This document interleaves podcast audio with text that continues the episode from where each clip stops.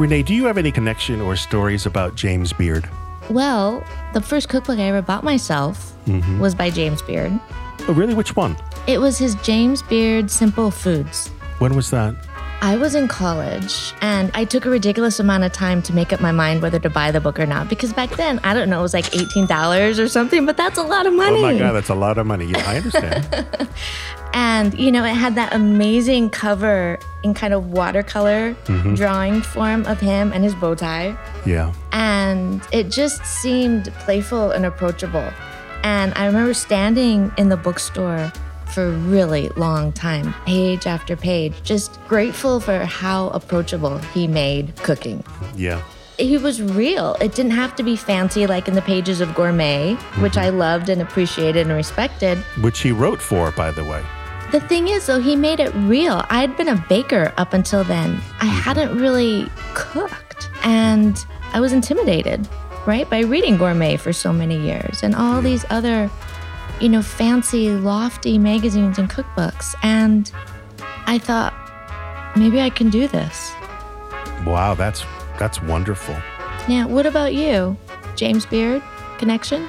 I won three Beard Awards, which is wonderful, you know, which is great. Well, there's that. There's but you know what I mean. But you know, you think about it, you're saying it's all about simplicity, all about American cooking, all about non elitist everything. And of course, Mm-hmm. the Beard Awards are very elite. They are the best of the best of the best. Yeah. It's called the Oscars of the food world. So it's interesting, there's this big juxtaposition between you as a consumer and me as a food writer about James Beard. And I have some of his books. I've only cooked some recipes, not a lot out of them but he's more of an ideal for me. He exists more kind of on a shelf of American cooking and bringing the concept of seasonal cooking and cooking with fresh ingredients, cooking locally, using great fresh ingredients. That's something that's so ordinary now, but back then, Beard introduced this to America. So that's how I think of Beard. He's more theoretical for me than actually practical of cooking out of his cookbooks. Oh, that's so interesting because he was so hands on hmm. in his books. Yes, Right? It's true. It just it reminds me of the Nigel Slater diaries in recent Yeah. years. Yeah. Because in a way I feel like that's a precursor or maybe a natural progression of all of the Instagram and blogging that's been done in recent years where people's personal experience in the kitchen. But James just wasn't talking about himself. By doing what he did, he gave me permission and information that I needed to do it on my own. That's interesting what you say to think about Beard as a precursor to what we now know as food blogging and, of course, the food writing. And there were others back then to MFK Fisher and many other writers, but Beard's simplicity in talking directly to the person. And today we have a guest who knows an awful lot about Beard and his position and place in American cooking. And he has a terrific new biography out called The Man Who Ate Too Much. John Birdsall is a two time James Beard Award winning writer. There is James Beard again Oh, brother. a winning writer focusing on culture and society. Welcome to the show, John. Welcome, John. Ah, thank you very much. It's a thrill to be here. John, where did you get the idea for the book? When did that come to you? Well, it all started with an essay that I wrote in 2013. It was called America, Your Food is So Gay. Mm-hmm. I wrote it for the print quarterly Lucky Peach. At that time, there was no Lucky Peach website. The magazine was published four times a year, and each issue had a theme. And so for the gender issue, I had been kind of like simmering with a sense of injustice because I really loved Lucky Peach. It was really kind of a document of chef and restaurant life. And mm-hmm. especially at that time, the chef experience in America was predominantly male, really overwhelmingly male, you know, predominantly straight. Yes. There weren't a lot of queer voices coming through. And, you know, Lucky Peach wasn't reflecting the lives of LGBTQ cooks, you know, people in the restaurant industry. And I just had this sense of resentment because I felt like, you know, every chef I knew, and I used to be a chef myself for about 17 years, mm-hmm. every chef I knew, the sort of pinnacle of their career was to win a James Beard Award. And I thought, you know, this can be a really homophobic industry Yes, it can. Mm. queer people's experience in the kitchen, you know, including mine and people I worked with, could be very like demeaning. You would do the work and put up with homophobic comments or just little asides. And you sort of put up with it just because you really wanted to do the work. And so I felt like, you know, it was definitely time to say, hey, look, every one of you guys predominantly wants to wear this image of James Beard around your neck on a medal. But, you know, how dare you not acknowledge that he was gay, that he had a really kind of difficult experience of being gay, which was not at all uncommon for men and women in the mid 20th century. You know, he's really kind of lived in a lot of fear and shame about his queerness and yeah, just kind of did. fear of being exposed and having it ruin his career. So I you know wrote this essay about this kind of unacknowledged influence of gay male food writers on American food culture in the 20th century, writing about Beard, Craig Claiborne, um, the great food editor of the New York Times, and Richard Olney, the sort of cookbook author and French cooking guru. You know, it kind of stirred up some attention after it was published. I won a James Beard Award for it, which thank you very much. Yes, you did. Congratulations. Right. That felt great. And then, you know, Beard was the figure who I couldn't stop thinking about. His experience mm. seemed kind of the most poignant, also, you know, instructive about the kind of influence of queer culture and sensibility on mainstream American food, you know, at that time, mm-hmm. you know, the 1950s through the 1980s. So, yeah. So here comes the big question then. How did his being gay shape or benefit or hinder his career and how people accepted him? Well, he never acknowledged he was gay publicly during his lifetime. So he never came out. He, mm-hmm. you know, was born in 1903. He died at the beginning of 1985. As a young man growing up in Portland, Oregon, the conditions there were not unlike really anywhere else in the United States, although they had their own dynamic. But there were really dire consequences for being publicly exposed as being gay at yes. that time. And there were legal consequences. It could ruin your career. There was even a eugenics mm-hmm. law. If you were sort of convicted of lewdness or perversion, which is what queer people would be convicted of, you might have to undergo forced sterilization sterilization under eugenics laws. When did that law finally come off the books?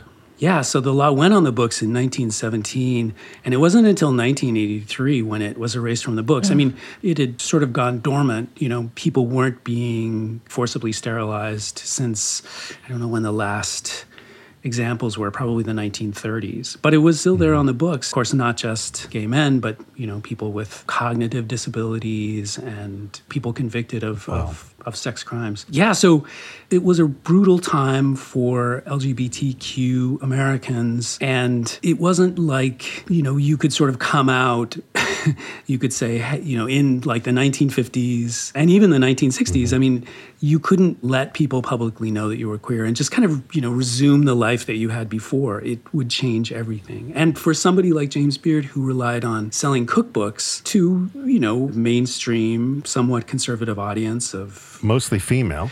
Yeah, mostly female. Although one of his kind of accomplishments was that he broadened interest in American food to include men as well, you know, partly because of his own presence and in large degree because of the cooking classes that he conducted. Yeah. A lot of men, sometimes with their wives, would sign up for those. So, you know, even in the 1970s, after gay liberation had begun, you know, after the Stonewall riots of 1969, it wasn't a safe thing to do by any means. And, you know, Beard was a national figure by that point. He had so much to lose. It just really wasn't a possibility, nor would his publisher or editors have allowed that to happen because it would have made his mm. book sales plummet. And I think we forget, even though things aren't equal by any stretch of the imagination today, we forget what you just said, which is that you couldn't just make an announcement and continue on. Like, everything changed. Right, everything changed. I mean, Craig Claiborne, for instance, came out publicly really at the end of his career. He was no longer food editor of the New York Times. So in 1982, he wrote a memoir called A Feast Made for Laughter. And mm-hmm. admittedly, he came out in a really awkward way, sort of talking about spooning with his father when he was a boy growing up in Mississippi.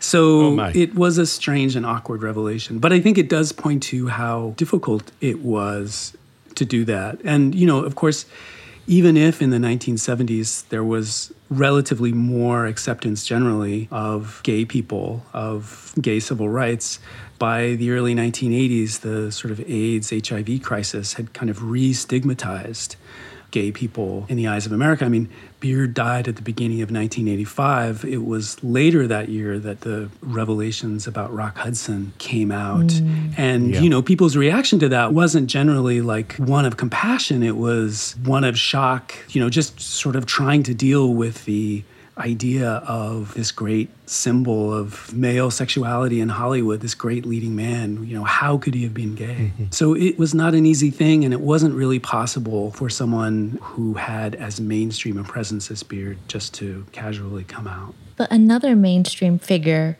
at the same time, you know, did get a lot more attention Julia Child. They were contemporaries, but also her name is much more common in households than James Beard. Right.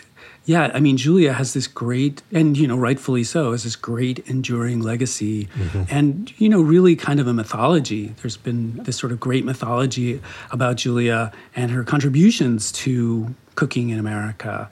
And as you say, James and Julia were contemporaries. When Mastering the Art of French Cooking was published in 1961. Judith Jones, who was a great editor at Knopf, who had really championed Julia and Simca's and Louisette Bertholle's book, reached out to James Beard, who was, you know, the most famous food personality in America, certainly in New York City, and had asked if he would help to promote the book, really introduce Julia and Simca to the American food establishment, which he did mm. really generously and helped to host a launch party for the book in New York City.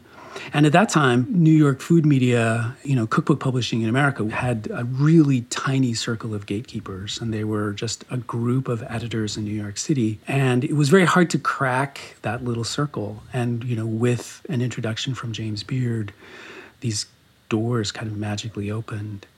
And so, you know, James and Julia had a kind of really deep friendship and almost a symbiotic relationship at the beginning where they both kind of helped each other. James would have Julia teach some cooking classes at his cooking school at his house in Greenwich Village as another way of kind of introducing her to the New York food public. She was always grateful for that.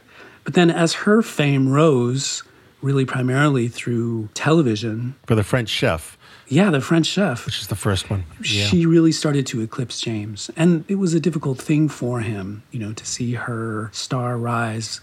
And he was jealous of her success. It was a struggle, even for someone as famous as James Beard, to make a living just writing cookbooks. And so, if you could write cookbooks and also be on television, that's where, you know, suddenly some serious money was a possibility. So he was envious of Julia's financial success. I mean, Julia also had things that James didn't, which was, you know, family money. Yes, that's true. Yes. Her husband, Paul's pension from the US government. um, right. Safety. Yes. So yeah. it kind of allowed her things that he didn't really have. You know, she never did any commercial endorsements, you know, in part because she just didn't need to financially, whereas James. And Beard did. He did. And as his fame grew and his expenses grew, you know, he had this kind of large household of employees, you know, class assistants and, you know, a couple of administrative assistants. Mm-hmm, mm-hmm. He just kind of had these enormous expenses. And so, yeah, there were very few companies that he turned down. To his credit, he did always turn down. There's a company that made really bad cooking wine, and that was that was that was some, something that he refused to do. But I, I but I even found, um, you know, after his great 1972 book, James Beard's American Cookery, kind of cemented his late fame. But there's two questions I have about this relationship with Julia. Number one, what was Julia's take on his being gay? Did she know? Did it affect how she reacted to him? And the other question is, why did she take off and why didn't he take off? Because he was already famous when she came to America. Right. But why didn't he become as big and as popular and as beloved as she? Uh, to address the second part first, I think, I mean, it was, of course, because of her great talent and personality, just this kind of great force of personality that she would show on the camera. But hmm. also, I think Yeah. as Americans' taste in food changed, Julia really was lucky in a way that she seemed to really kind of express America's changing taste in food in the 1960s. Hmm. I mean, Beard had to struggle in the 1950s against this huge American, you know, industrial food Visualization, yeah. yeah, food establishment. I mean, you know, some of the best selling cookbooks in American history were, you know, written to sell sell products. Like, you know, still one of the best selling American cookbooks is the 1950 Betty Crocker's Picture Cookbook. I confess I have a copy. I mean, it's it's you know, as a sort of vintage kind of object, it's great. Yeah, the- I don't cook from Yeah. it, but I do have it. But you know, mm-hmm. there was obviously we know there was no Betty Crocker. It was you know written by a test kitchen of women home economists, and you know it's a book mostly about baking recipes. And so you know General Mills wanted to sell flour, and so you know they sort of created this image of American food as you know baking heavy. But you know to get back to Julia, yes, of course she knew that James was gay. You know Julia was very progressive politically, as was James, but Mhm, They were. with the time that she lived and the sort of upper middle class that she grew up in, there were strict rules about dealing with people who were gay. And the primary rule was that you just never talked about it, it was just never spoken about. You know, later in life, Mm. Julia would make. We can see them now as homophobic comments about gay people, especially in the 1970s when gay liberation was happening and you know the sort of gay rights movement was really on display especially in san francisco a city that she loved. Mm-hmm. And she was just very offended by that. And people would say well she couldn't have been homophobic because she was friends with james beard. And i think she was only able to be friends with james beard because he played by the rules you know i think it would have been considered like boorish or really bad mm-hmm. form if you spoke about being gay in like you know quote unquote polite society But even that statement, she can't be homophobic because she's friends with James Beard. How many men and women do I know who are homophobic? They have they are they have their own internalized homophobia and they are gay. And so to say that she can't be because she knows James Beard is sort of a very naive way of addressing that issue. Sure. Yeah. Yeah. I mean, it's like saying, "Oh, I can't be racist. My best friend in college was black." You know, it's it's it's- Exactly. It's, Yeah. there can easily be bias, even if you personally don't feel like you're racist or homophobic. So this must have put a lot of pressure on Beard because he adored Julia. That's very obvious. But at the same time, he had to skirt issues. He had to sort of hold things in. He had to hold his tongue. And that just, I think, is an example of the dilemma he found himself in all of his life, especially with this woman who is so free and so open and so expressive. You talk about in the book, he's a huge character and very funny and very beloved, but he had to like hold a lot of that in. Yes, exactly. He did, and he was also really skilled at kind of creating a myth about himself. Yes, he was. he would tell lies about his past, his childhood, his upbringing, or he would shade them heavily. Mm. Hmm. Embellish them, if you will. He didn't get married to a woman. He didn't pretend to have any romantic interest in women, which, you know, a lot of gay men ended up doing. Yes, they did. But he would constantly punt. Mm-hmm. Like women who bought his cookbooks, when they met him, some would say, Oh, Mr. Beard, I'd be terrified to cook for you. And it's a good thing that you never took a wife because what could she cook for the great James Beard? And he would always sort of punt and say, Oh, yes, you know. Who would marry me? You know, I'm such an old committed bachelor. You know, who would who would possibly marry me? Mm.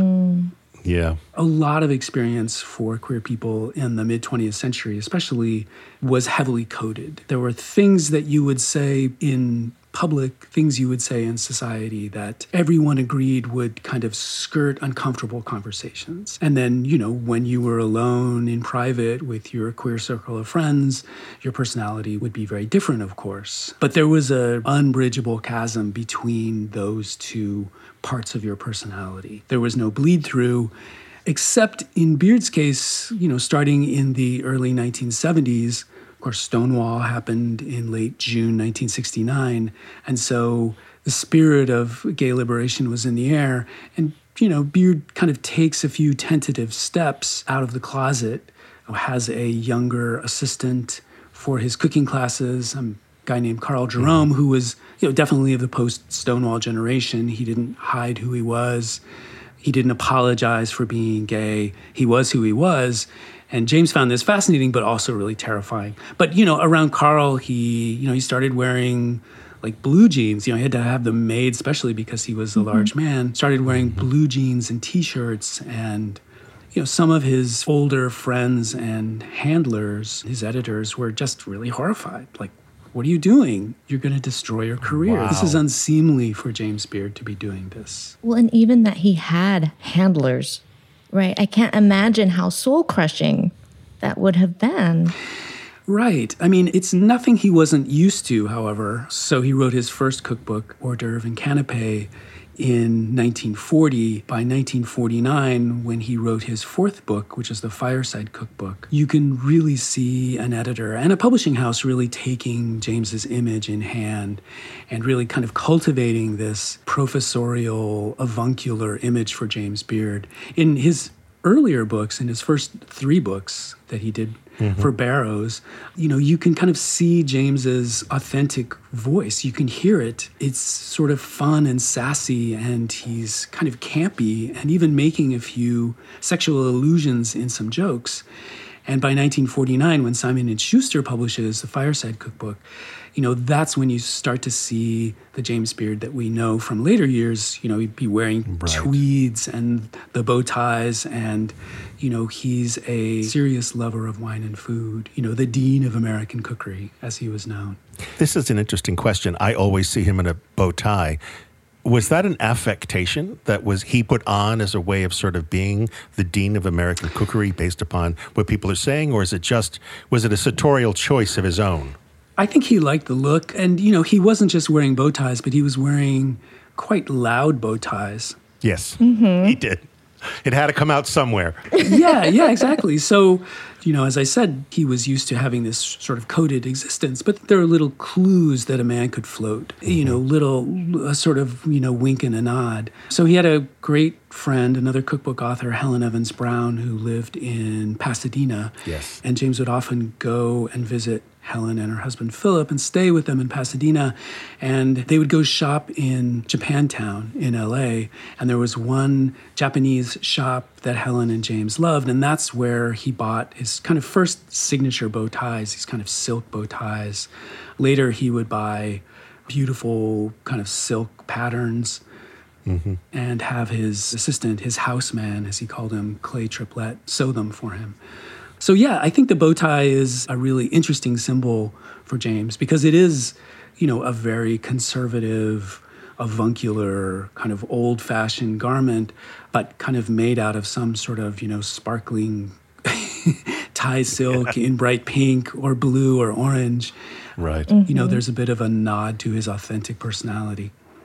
I'm sad that we were deprived of more of that in his personality.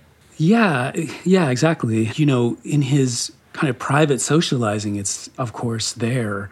And he lived in Greenwich Village for a reason, you know, like a lot of primarily gay men in the 1950s and 60s. It was a yeah. place where you could sort of relatively kind of let your hair down in mm-hmm. your off hours and socialize.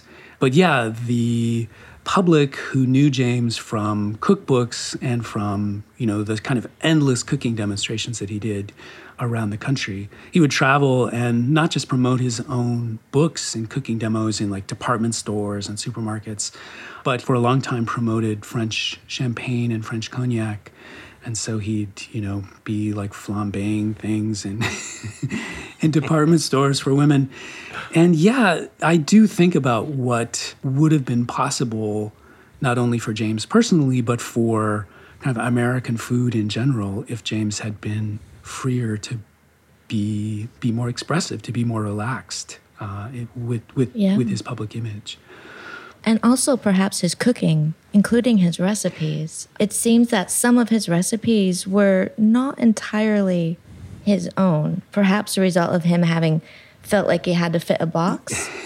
but he was known to borrow. Oh.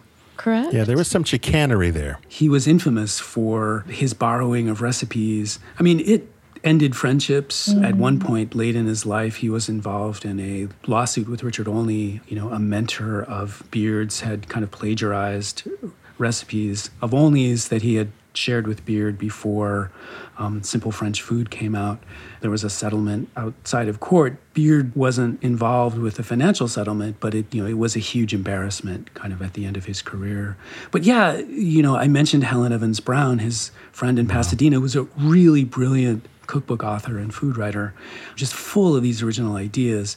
They collaborated on a book in 1955 on outdoor cooking you know, grilling and barbecuing. And at the same time that they were kind of collaborating and coming up with recipes, James took some of those recipes and published them under his name for a different publisher. Oh my gosh.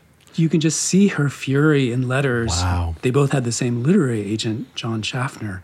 And in letters to John Schaffner, Helen Evans Brown is, you know, I can't believe he did that. How dare he? Um, you know, to James, Helen is much more circumspect, you know, like, oh dear, I think you made a mistake. I think you may have, you know. And of course, he he kind of lied about it and said, you know, oh yes, you know, that was in a stack of that was in a stack of recipes that I sent to the typist, and you know, didn't intend to. That also speaks to wow. how much more difficult it was to be a food writer, to be a cookbook author as a woman Wow. Uh, you know, as opposed to a man. I mean, it was it was difficult for a man to make a living, but it was even harder for women, um, like Helen Evans Brown. But you know, at the same time, he may have kind of borrowed and plagiarized from people he knew, from friends. He also plagiarized himself, you know, incessantly but he also really promoted his friends. So at the same time that he was kind of stealing Helen's recipes, he was really promoting her to food editors in New York. And I think he felt like, mm-hmm. you know, in his mind, he had the kind of friendship with Helen that would kind of allow for little transgressions like that because the sum of it was they were helping helping each other. You know, they were trying to advance each other's careers what I find fascinating is here is a man who was known as the Dean of American Cookery. He was famous, he had a television show, many, many cookbooks.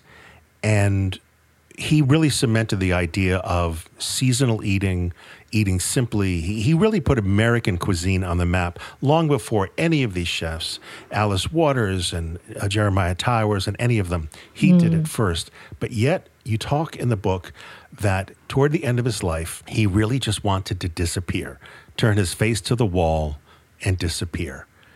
And that to me is so sad. Why do you think that is, after all he created, all he did, that he felt that way in the end? I think at the end of his life, he felt he hadn't really accomplished that much.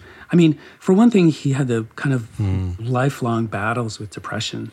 I think he really tried to medicate that away, certainly with, you know, food and drinking. But, you know, he would also take tranquilizers, Miltowns, which were a, a really sort of popular tranquilizer in the 1950s. He'd be popping Miltowns and drinking and trying to deal with not only the stress of his career, but just this kind of deep, nagging depression that would just come and swallow him up a few times every year. I think as he got older, it was harder to push that away. It was harder to distract himself in the work and in yeah. deadlines and just push that away. I think perhaps he felt remorse for some of the things that he had done, some of the mistakes mm-hmm. that he had made. But I think he kind of looked around in the late 1970s and saw that, you know, American food and the American food industry and food media had really kind of moved on from him. You know, he had a brilliant career uh, primarily in the 1950s and 1960s.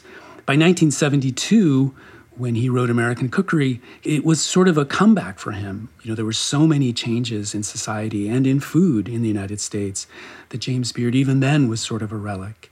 And then in the late 1970s, American food media is really not interested in the kind of home cooking that Beard and even Julia Child really taught Americans to do with such brilliance. And then all of a sudden, you know, yes. chefs and restaurants became the kind of sexy focus of American food media. By the late 1970s, certainly in the early 1980s, it was the rise of the rock star chef in America. And people at home, home cooks, wanted to try to make you know, restaurant food. James Beard's books and a lot of his work seemed kind of old fashioned. At the same time, James was really inspiring that younger generation of chefs. You know, really one of the most famous menus at Chez Panisse was in 1976, the Northern California Regional Dinner, mm-hmm. cooked by Jeremiah Tower. And, you know, Chez Panisse in its earlier years, the whole menu was written in French. And especially Jeremiah Tower had a lot of interest in cooking French food. And under Beard's influence, Jeremiah really wanted to change the language of the menu, put it in English, but also do a dinner that was devoted to food that was sourced in Northern California. So, you know, corn soup, corn from Mendocino, and, um, you know, trout from Big Sur. Um, and yeah, mm-hmm. you know, Alice Waters told me that she felt like this was a huge influence on Jeremiah. She herself was really influenced by Beard's uh, 1964 book, Delights and Prejudices, where Beard talks about growing up on the coast of Oregon and, you know, going out and foraging blackberries and all of those wonderful berries of the Northwest, you know, salmon. There's a very distilled sense of eating in a particular landscape. And, you know, that was definitely one of Alice Waters' inspirations. So he came obsolete in a way, but his ideas the things that he'd planted were really kind of sprouting for this younger generation of chefs. And I don't think many people realize they have Beard to thank for that. Yeah, he's become really forgotten in many ways. I mean, I think his name has really primarily been kept alive because of the James Beard Awards and the James Beard Foundation. Exactly. You know, if you asked even a lot of American chefs what recipes James Beard is known for, not that many people would be able to come up with anything. I always think of the onion sandwich.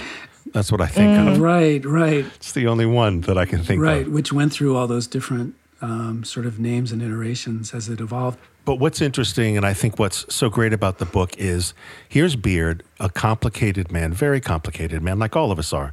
And you really capture all of that. And of course, the central theme about this is how he is gay and what that meant and the implications of that and how that influenced mm-hmm. and how mm-hmm. it it just took root in his life which is missing from I think all of the other biographies and this is bringing him back to center stage especially now during the pandemic so many people have turned to home cooking and home baking and there's so much less attention from restaurants because so many of them were closed and I think the debt we owe to him, you wrote beautifully when you say, if you live in the United States and believe in local food, rely on farmers markets and produce stands to supply flavor and seasonal delights to your cooking, if you take for granted access to milk, butter, and cheese produced in human scale lots, bakers who employ patience and their hands, and American wines expressive of soil and tradition, you owe a debt to James Beard.